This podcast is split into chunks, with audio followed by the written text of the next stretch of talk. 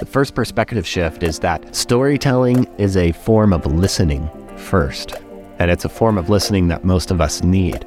We need to properly tell the right story. We must use our clients as our compass. We want to understand what their problems are and specifically how they would relate to those problems. Nobody ever really taught us these things or how to do this or that this was even necessary. This is Getting to Yes, the podcast with leaders from all walks of life, exploring their successes, mistakes, and lessons learned in influence and persuasion. Getting others to say yes and then taking an insight or two to help them achieve even greater things. Here's a pop quiz for you. Do you remember stories that you were told in your childhood? For most people, the answer is yes. Which begs the question how in the world do you remember these stories decades later? So, in today's episode, we'll unpack why storytelling techniques are so powerful to get your ideal clients to say yes faster than you thought possible with authenticity and alignment. Super excited to introduce you to my friend and colleague Kyle Gray, a world class presentation coach, story strategist, and author who helps coaches, startups, and executives use storytelling to better communicate their unique value and improve sales with their audience. I actually met Kyle years ago when he was writing copy for an online summit, and I noticed how he combines timeless storytelling with cutting edge marketing, ensuring you've got the right story to tell while presenting on a sales call or in conversation, and whether that's online or offline. So, Kyle, welcome to the show. Hey, thank you so much for having me, Uli, and thank you for being a part of that summit. That was a highlight of some of my work a few years back, and I really appreciated your contribution.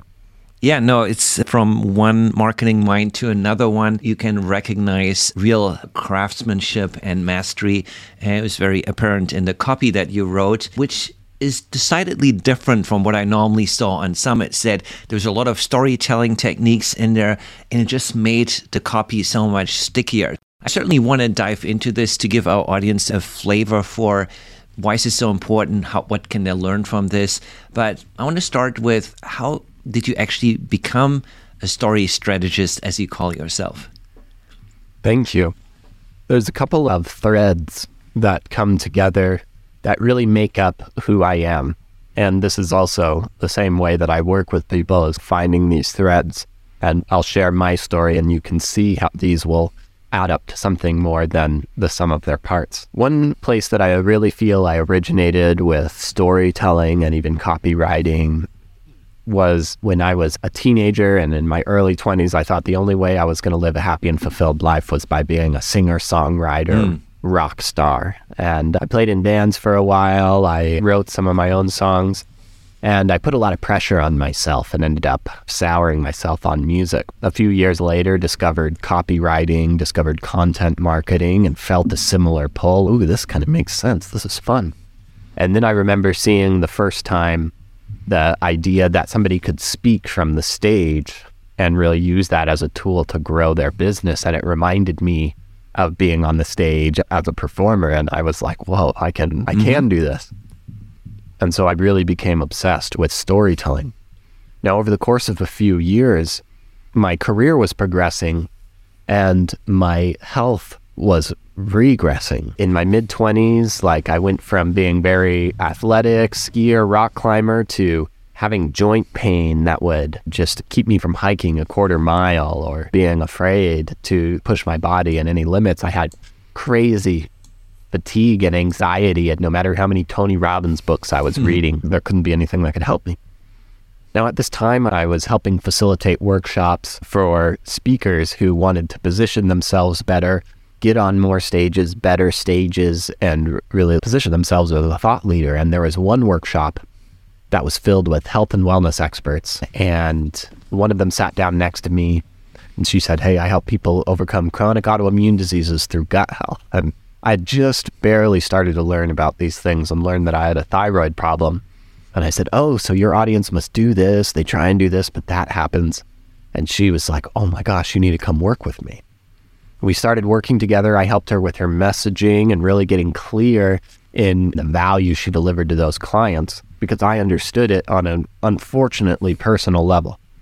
And she started walking me through her Hashimoto's protocol. And in a few months, the fatigue, the anxiety, the pain that had once dominated my life and thought I was stuck with forever uh, melted away and I had a whole new lease on life, which I brought into my early 30s. I was as strong as I was in my early 20s. And I'm so grateful for the lessons now because I value my health and I see my health in a fundamentally different way, thanks to a lot of the people that you serve and work mm-hmm. with well, Uli. And so the storytelling and then my connection to my health and discovering that there's a common problem that health experts face, that many experts face across the board, but they're often too smart for their own good. They have a lot of experience with all of these certifications, all of these techniques, all of these methods, and they're surrounded with other experts who can dive into the weeds with them.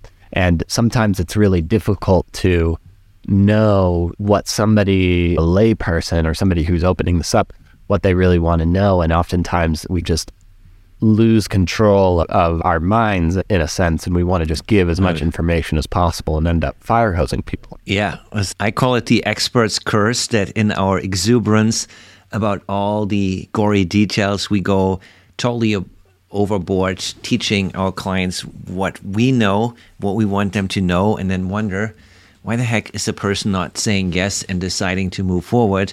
And as you pointed out, it's because you fire hose them with so much information that you totally depleted their cognitive reserves and they have nothing in themselves to move forward. Why don't we transition to how stories can be the ultimate sense making device in how you use it, especially when you work with your clients? Yeah, this is a ancient technology, maybe the most ancient technology is storytelling. And it's a very specific formula that allows us to resonate and understand and remember things, which kind of ties into this question of that you asked in the beginning of why do you remember certain stories from your childhood? And there's a certain impact that they have because over the course of how many Brazilians of years that uh, we've been around on the planet, there are well worn paths in our mind that we can use these frameworks. So let's make use of it. Now, the big difference in perspective change that I want to invite in storytelling is just understanding how we want to serve our client when we speak. And I would say the first perspective shift is that storytelling is a form of listening first. And it's a form of listening that most of us need. We need to properly tell the right story. We must use our clients as our compass. We want to listen to them and understand what their problems are, and specifically how they would relate to those problems if they were sitting across somebody from a coffee table that did not was not a health expert how would they describe those things? Let's think about really immerse ourselves in this of if they're facing these problems like what might they be afraid of happening? Or what do they see down the road? Or how's this impacting other areas of our life? And really immersing ourselves into it, which invites a level of listening and empathy that a lot of us just haven't practiced. And for good reason, we're practicing solving the problems, and we no nobody ever really taught us these things or how to do this or that this was even necessary when we spent so much time immersing ourselves in this. Yeah, that makes a lot of sense. And ultimately, I think listening or understanding your avatar is one of the key things. And obviously, with the advent of artificial intelligence and ChatGPT, there's now a tool out there that can make this extraction of the data a lot easier. But as I'm sure you would agree, it does not replace you as a master storyteller and putting it together and delivering it. Take us through some of the more tactical aspects of crafting your own story. What stories do you need? What frameworks can our listeners follow along and put some meat on the bone here? Perfect. Well, I'll give you the ChatGPT proof story, one that ChatGPT will not be able to create nor outperform if done properly. And this is the origin story. And like I was saying before, we want to understand our client and use them as a compass. So once we understand what their key problems are, we get those listed out, maybe three of them very clear, and what they really feel like, the more details of, and the closer we can get to those real emotionally provoking words that they're thinking in their head, we can use that to ask ourselves, when did I feel like this? And oftentimes, when I'm working people through this process, they'll come up with stories that they typically haven't thought of as good stories to share, but nevertheless, they'll start to share them. And the trick here is to get to these moments and use your client's words to tell your story.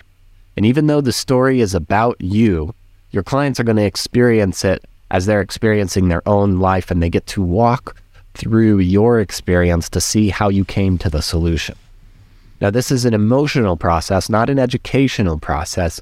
We need to understand who you are and why you care before we're ready to listen to you about the peptides or the pooping into cups or any of these things, we need to know that you're here because, especially the health and wellness people, you are certainly the last line of defense for most of the people coming to you. And they've been through 12 other people who have just never, they haven't listened to them. They just spewed out probably not even like how to solve a problem. They're like, take this prescription and get out of my office. And they've tried all of these things and they are down on themselves. And we need to be able to connect with them emotionally because if we can't do that, then everything, all of the brilliant things that you have to say are going in one ear and out the other. And ChatGPT will never be able to go to that moment in your life that so deeply resonates with your purpose and talk about what it smelled like when you entered the room and how the crunching glass felt on the floor when you realized this just you saying these words conjures up some images already. You can hear it auditorily that is okay, I'm walking over crunch glass and you wonder what's next, what's the setting of the scene. This is how a movie starts. I like how you bring this in and again. That's what I witnessed when you wrote the copy for the summit that you took people right into the stories just like in a movie. You enter the story unfolding in a prospect's mind and you want to know okay, what's the next scene? How does it get resolved? What is the end result? So I think, as you said, this is everyone probably knows about the power of storytelling, but few people know really how to leverage it and tee it up and build the origin story and any other stories that you need in your marketing to overcome people's objections. How do you teach to overcome your listeners' biggest objections as you're doing it? Is it really just a story, or is there other elements that support this and, and aid in overcoming objections? This is one of my favorite questions. I think it's one of the most important perspective shifts in especially for health and wellness experts. Like I said, we have proclivities of teaching as much as possible, and this has directly to do with teaching. So, what a lot of people want to do is they want to teach in the way that maybe we learned throughout our standard education processes, which is just learn and regurgitate and teach as much how to practical things.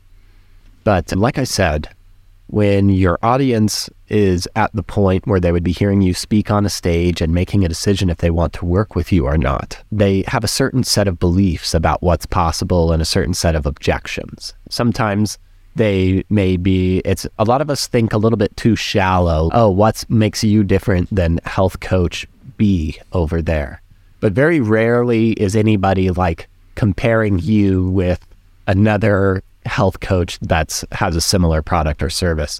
The competitors and the objections are things like these limiting beliefs i've tried it all. I'm just like this are my genes. This is just getting older. This is the real competition here. And people make the mistake of teaching too much how to. Here's how to lose 10 pounds. You need to go into your pantry and throw out all the gluten crackers and throw out the sugar and eat ground beef and Brussels sprouts for three weeks or whatever. And when we hear things like that, it feels like a lot of work. And maybe that really is the solution that you implement, but it, I'm not ready to hear that yet. And so, what we could say instead is maybe you wanted to lose 10 pounds and you've tried the fad diets and they haven't worked, and you've worked with the experts and exercising's not fun. But maybe what if instead of thinking about what you eat, you think about when you eat? And maybe if you happen to intermittent fasting or something. And so all of a sudden somebody's thinking, oh, it's when I eat? Maybe I could eat the same food, but be healthier if I just do this. And now they're thinking, like, whoa, this situation's a little bit different. And it opens up the playing field for them to imagine being successful because they, before they were closed off and they wouldn't even give themselves permission to be like, what would it be like if I was healthy? They're like, there's no way. I don't even know why I'm attending this webinar.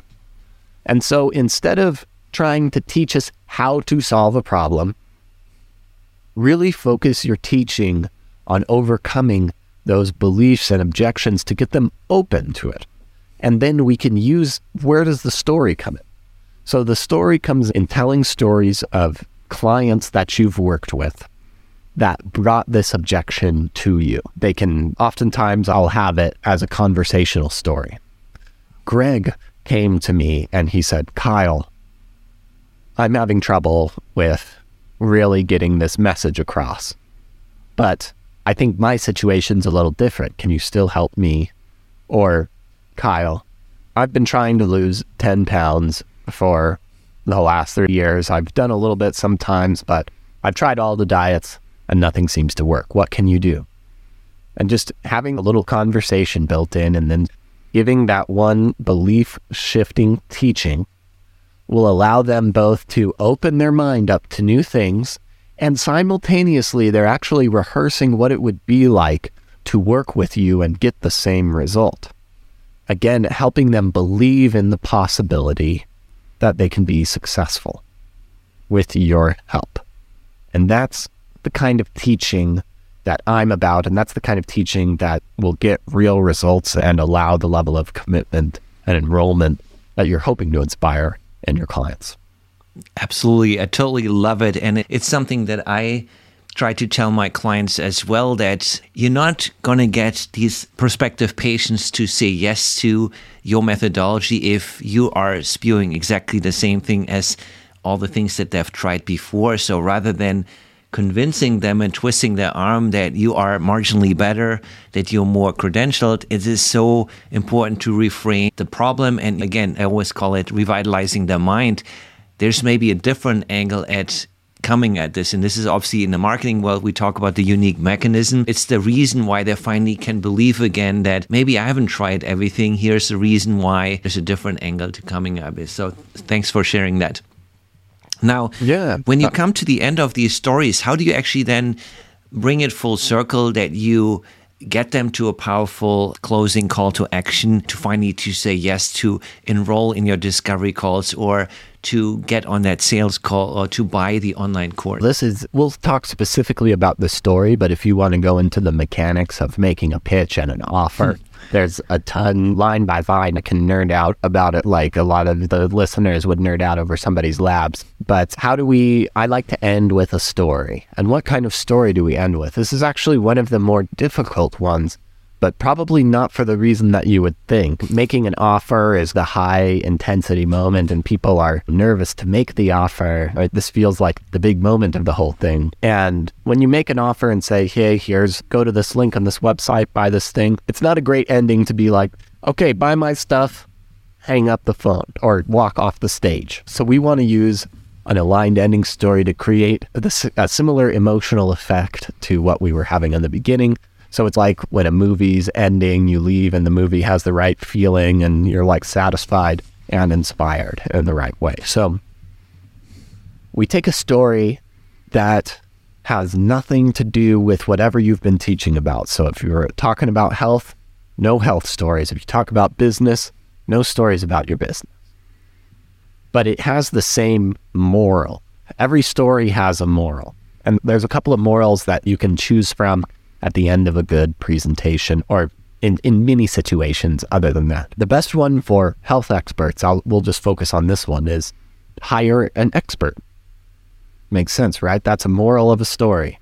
So, when were points in your life where you had the opportunity to hire an expert or get some help and you didn't do it? And suffered the consequences. And I'll give you an example. This is a financial planner example, but it's by far my favorite of these stories. And these kind of stories, they're better felt like a lot of the work I do than actually intellectualized like we're doing right now, for better and worse. So I'm going to pretend to be a financial planner, and you've been listening to me for 90 minutes about retirement. My name's Bob. All right, I'm going to leave you with this. I go into the kitchen, and my wife's in there, and she says, Bob, the dishwasher is broken. Will you please call a repairman to get it fixed? And I say, honey, I'm a financial planner. I'm a smart man. I'm going to fix the dishwasher myself. And with the money I save, I'm going to take us out to dinner. How does that sound? She shakes her head, looks at me, and that's good enough for me. She waves me off, and I start searching dishwasher repair on YouTube and open up the dishwasher. I'm moving the pieces around, and I see this one in the back, and I'm trying to get it, and all of a sudden, snap. Oh man, and now it's really broken. I peek over the counter, hoping my wife isn't there to see what I just did. And she is there. Of course she is. She's shaking her head. The repairman's already dialed. She hands me the phone. I call him over. Repairman comes over and looks at my machine, sees the part I broke, and replaces it, closes it up, and says, Bob, you're good to go. The dishwasher's fixed. And I said, Wait, repairman. The dishwasher was broken before I broke it. Did you fix that too? And he says, Bob, you were just putting too much soap into the dishwasher. Okay, now why am I telling this story? We have a vague idea of what's going on here, but why am I really doing this? I'm taking this story, a moment in the life, has nothing to do with it, but the moral of this story is hire an expert. And now I'm going to realize the moral. Oh my gosh. Like this actually is the same thing that you guys should be thinking about right now. And you just, oh, I just realized this. Oh, it was on that day the one time I tried to fix a dishwasher in my life that I realized how important it was to hire an expert, somebody who fixes dishwashers every day to help me out. And the funny thing is, if I just would have called him in the first place, I probably could have saved enough money to take my wife out to dinner because he just would have told me I was putting too much soap into the dishwasher. All of you, you're only going to plan your retirements once in your life. And how much more important of a choice is that? You see, I help people plan their retirements every day. And just one phone call to a repairman could have saved me. Imagine how much is possible with one phone call to an expert like me. And so I hope that you will join me in creating this retirement of your dreams together and really hiring an expert. Thank you.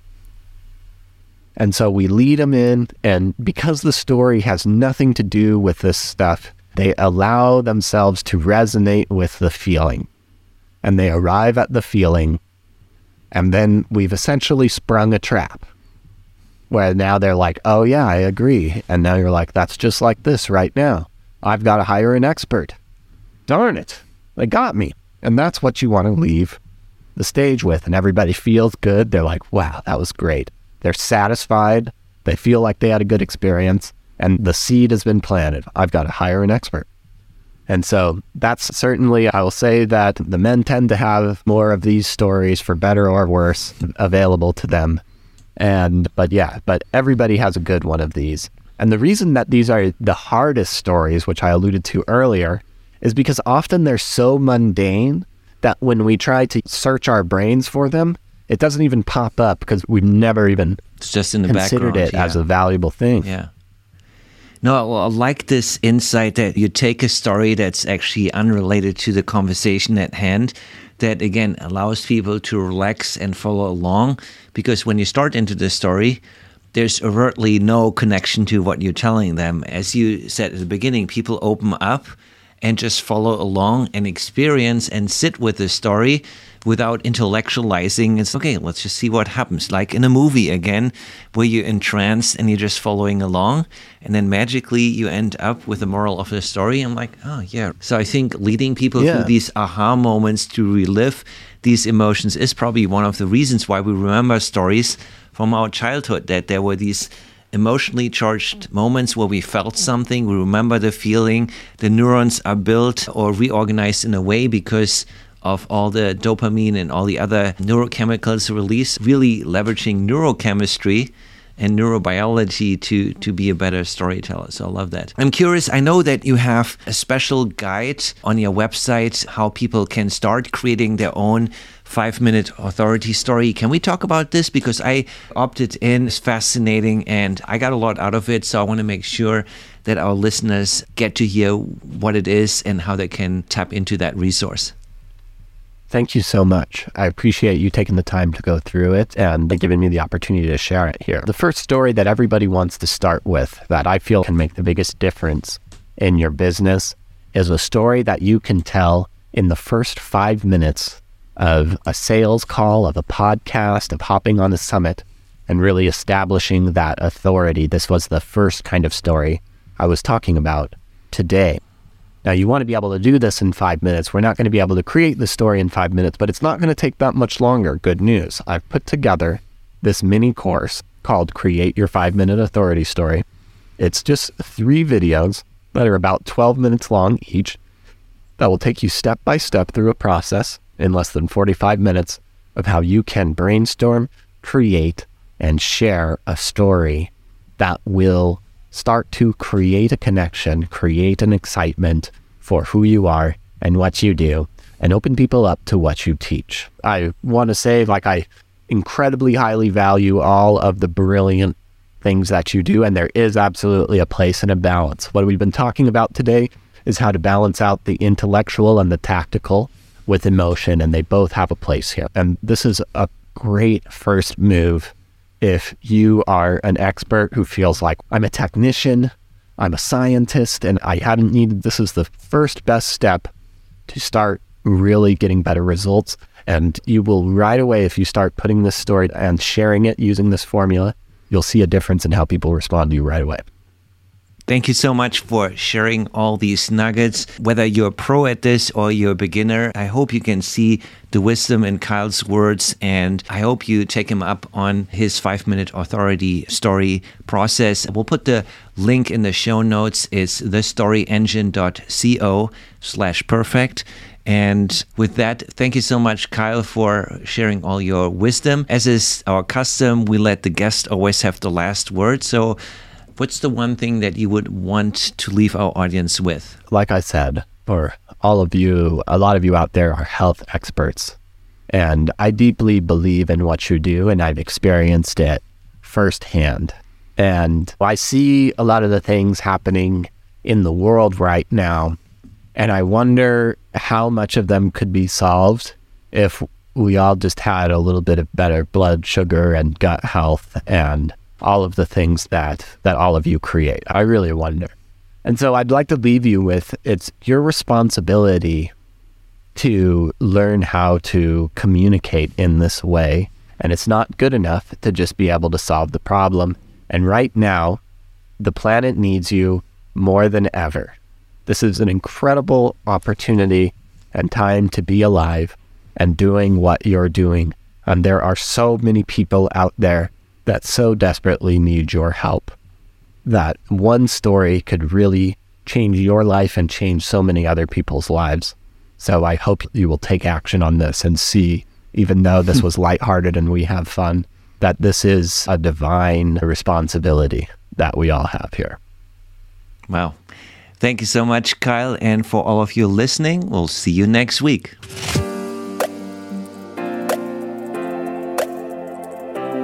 I believe mastering persuasion is one of the most essential skills in life, and certainly in business, because nothing ever happens without a yes. Yet we can only effectively influence other people's decisions when we truly understand how the brain makes those decisions. Once you master the decision making formula, your message becomes ever more clear and influential. Join us next week for our newest episode of Getting to Yes and if you enjoyed this episode, hit subscribe on Apple Podcasts, Stitcher, Spotify, or wherever else you're listening. And feel free to share it with colleagues and friends. I'm your host, Uli Iserloh. See you next week.